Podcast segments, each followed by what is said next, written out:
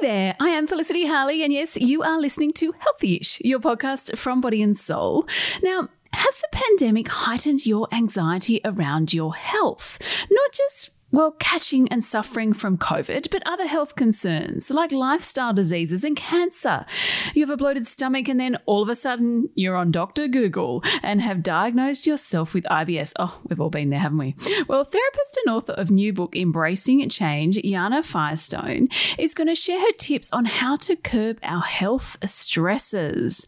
Now, we keep our Healthyish episodes short, so if you want to hear my full interview where Jana talks, well, she shares her tips on how to overcome grief and why closure is a myth. Just search for Extra Healthyish wherever you get your podcasts.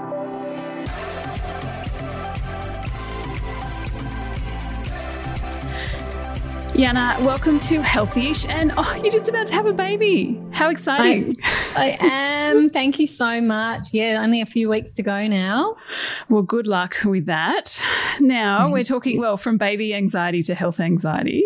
They sort of tie in, don't I know, they? They do. I look. I feel like so many people I talking, well, I talk to these days are either anxious, well, about getting COVID or the long-term effects of COVID and or, or cancer, or whatever it is. Is it normal to be anxious about our health, and or especially now in a pandemic? Absolutely. I think now more than ever, we've had to focus on our health and. Uh, there's there's more of a consciousness around our mortality and the way that we're living our lives and what can go wrong. And I think absolutely this is normal for us all to be feeling like things aren't okay and being more focused on the scary things that can happen.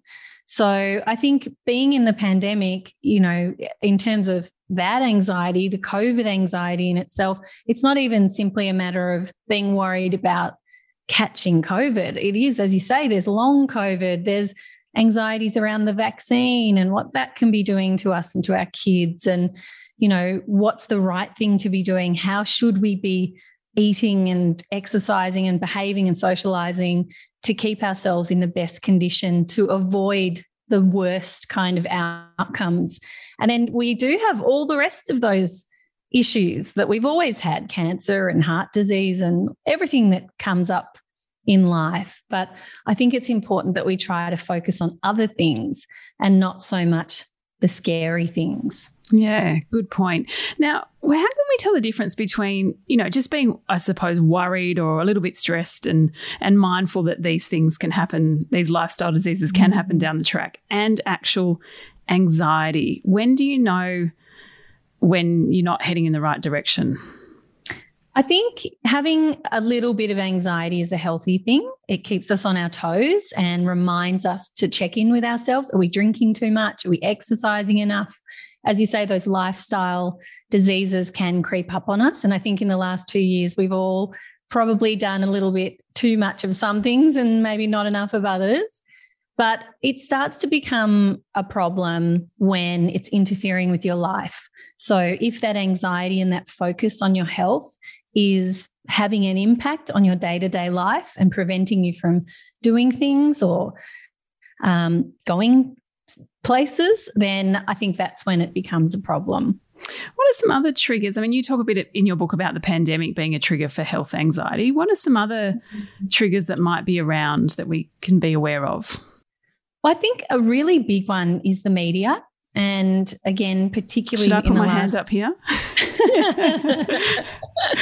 No, I mean, you know, when we're when we're looking at things like the news every night, it's tough. It's hard stuff. It's not really all the great things that have happened that day. It's the bad stuff, the scary stuff.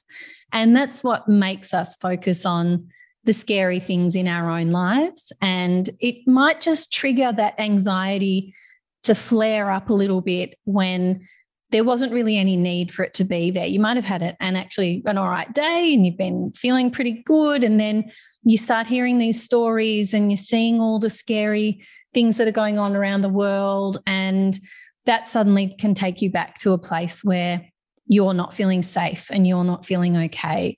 So I do think just being careful around your media consumption and social media consumption is really important, because that's a really big trigger that I see, you know, quite often. Actually, I think that's a good point. And when I say put my hand up here, I hope at Healthyish we deliver, well, science-backed expert advice. But yeah. I do think that's a really valid point, because often you'll jump on, say, Facebook or Instagram, and say on Facebook mm-hmm. and you start searching something, and do, is, you know, the COVID vaccine linked to this? And then all of a sudden you're in a hole, and then you there's this yeah. unnecessarily unnecessary anxiety that you've created for yourself. Absolutely. And I think, you know, we're all guilty of going down those rabbit holes, and you might think you're reading something that's evidence-based and really uh, important to inform your choices in whatever you're reading about. But actually, you just, you never know. It's really hard to check your references when you just leaping from one article to the next and one person's post to the next. And next thing you know, you're in a deep world of fake news and freaking yourself out. And it's it's just not necessary. And op- op- often we just look at the headline, don't we? We don't even read the story. Mm. So we don't even know who's written it or where it's coming from yeah. or what outlet it's coming from. What are some other tips of yours, aside from, you know, being mindful of what you consume on social media? What are mm. some other tips to manage health anxiety? Well, I think it's important to have boundaries in place. So boundaries around, like we just mentioned, social media consumption, but also within yourself, to know that when, if you're feeling triggered in an anxious way around your health, to know where the, where to draw the line. And if you see that you're starting to ruminate on things and the anxiety is escalating, it's important to try and shift that. So how can you set some boundaries for yourself so that you're not continuing down that rabbit hole? And what can you do for yourself to get up and out of that state?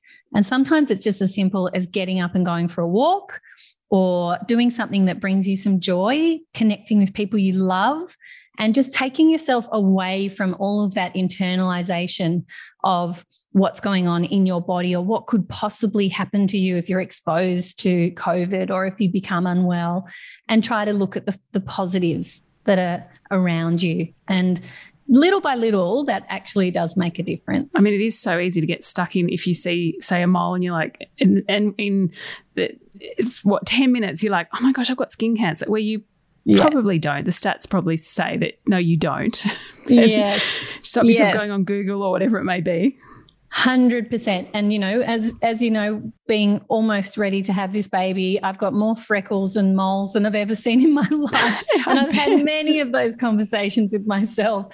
Oh, my God, I've had too much sun. Oh, my God, it, you know, being pregnant can escalate cancer production. And, you know, then you just have to say stop. Yeah, just what do you stop. do when you get into that kind of self-talk cycle? Well, first of all, I, I lay it all on my poor partner. So he's got to hear it all first. And he just, you know, is the most chilled, relaxed guy and just sort of, mm, yeah, takes it all in. But I feel like once I've said it out loud, it takes some of the power away and I don't feel as scared by it. And I actually might feel a little bit silly about it too. Um Unfortunately, sometimes I have that conversation after I've done the Googling and I'm convinced that it's A, B, C, D or E. Uh, and then I'll kind of scale it back and say, look, it's ridiculous. I think if I was really unwell, I'd have other symptoms. There'd be other things going on. I'm otherwise full of energy, feeling really good. So you sort of have to talk yourself down from it.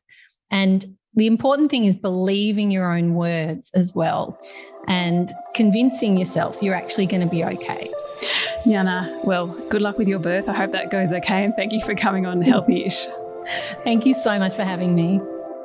Now, it goes without saying, if you have genuine health concerns, best speak to your doctor. But if you want to know more about health anxiety, Jana does touch on it in her new book called Embracing Change. If you want more from us, make sure you download other episodes of Healthyish or Extra Healthyish, our big sister podcast.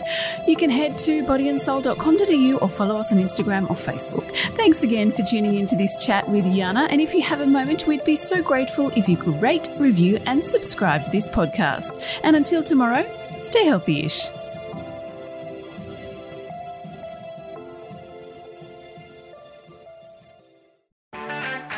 I'm Sarah Lamarquin, Editor-in-Chief of Stella and host of our podcast called Something to Talk About.